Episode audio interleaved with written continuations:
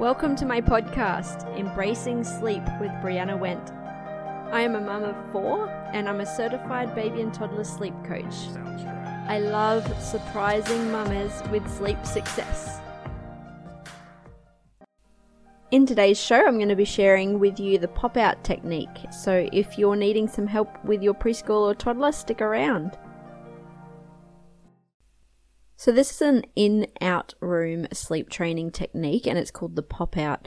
And you might use this technique if your toddler or preschooler is currently being patted to sleep and you're wanting to move away from that. Uh, you might use it if they if your toddler or preschooler is coming out of their room often at bedtime, or if they're resisting bedtime. You can use this technique.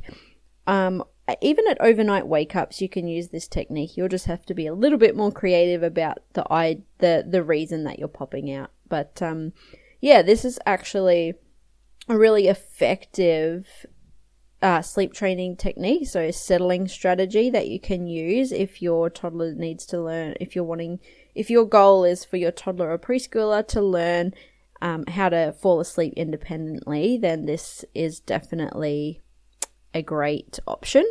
So there's four stages to this technique. Stage one is all about setting the scene. So that's when you're going through your wind down routine and you're placing your toddler or preschooler into their sleep space. They're climbing into bed, you're tucking them in, you're going through the wind down routine. That's all about stage one. And then you move into stage two, where it's called the silent lay. And this is basically where, where you lay silently by your toddler or preschooler's side for about five minutes.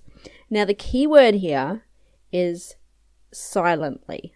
So you're going to explain to them beforehand that you're going to lie with them for five minutes and you won't be interacting with them because it's time for sleeping. So that's stage two. Then you move into stage three, which is the pop out.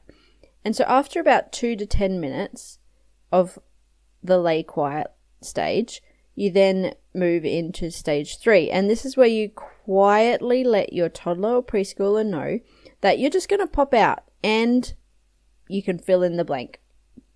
So you choose a time frame that works best for you, but you just choose it beforehand to ensure consistent boundary setting on your part. It helps you stay consistent.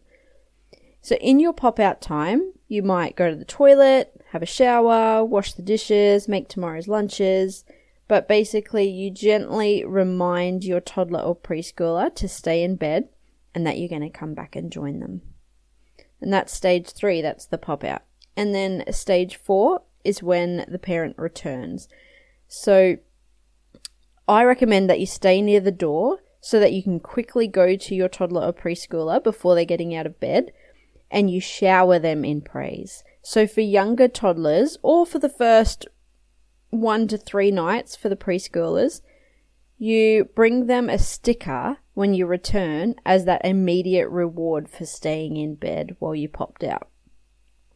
And then what you can do is you just make your return longer each night. So in other words, you just increase the length of time each night that you're out of the room. So just a few tips if you're going to try this technique. You just repeat stages two to four if needed. So, um, say you've laid silently, you've popped out and you've come back in basically you can just repeat that process. So, so you lay quietly for a few minutes and then you do another pop out and then you return. So the goal is that your toddler or preschooler, they're going to fall asleep. They're going to go to sleep while you're in the pop out stage. Another tip is to not blame or put the reason of your leaving onto other siblings because it can cause animosity. So you just want to use um, reasons like the dishes, the washing, having a bath, and those kinds of things. Um, just avoid putting the blame or the reason onto other siblings.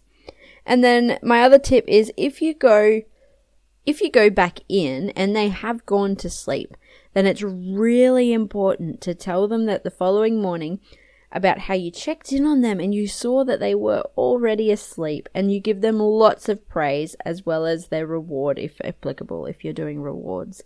That is um, can definitely amplify the effectiveness of the technique. So yeah if you are wanting to try this strategy to, to help your toddler or preschooler settle at bedtime or overnight wake ups, definitely give it a go and let me know how you go with it. You can reach me at www.lullabyandgoodnight.com. I cannot wait to hear from you.